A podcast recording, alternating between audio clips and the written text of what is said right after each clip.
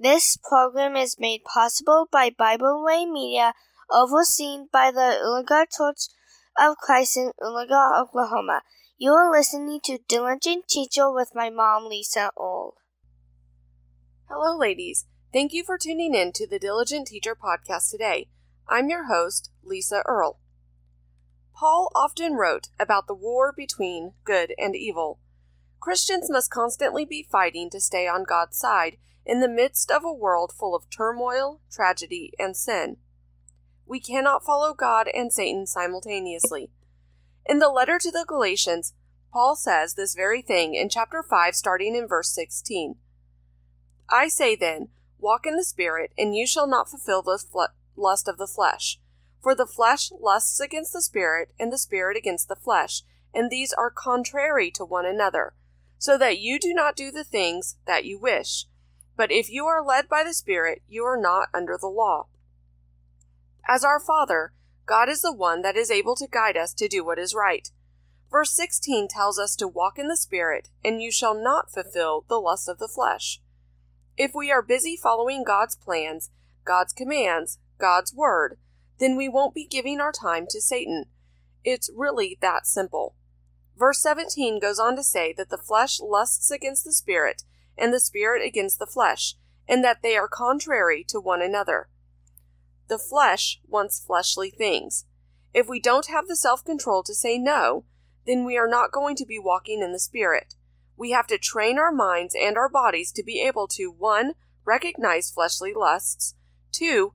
recognize when they are sinful, and 3. to say no to those sinful fleshly lusts. Some people may choose to live giving in to every whim and fancy. But if we look at where that gets them, we should not choose to do that. Maybe it looks fun in the moment, but the consequences of such actions are not positive. But maybe first we need to go back to Galatians and see what those fleshly lusts are. Paul tells us if we continue reading in verse 19.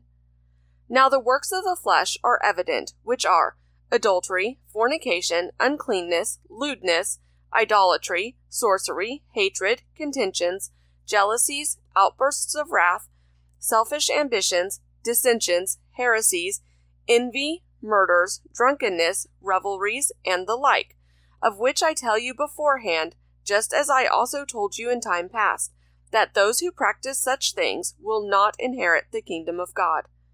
The list that Paul gives is exhaustive, in that at the end of it he says, and the like, meaning that anything that is similar or looks like anything on this list are works of the flesh, and we should not be partakers in such things. And the real crux of the matter is at the end of verse 21, when it says that those who practice such things will not inherit the kingdom of God. Wait a second. So Paul is saying that not everyone will go to heaven? Yes, he is. And remember that he is saying this through inspiration so, really, God is saying this. We have to be very careful of our actions if we want to go to heaven.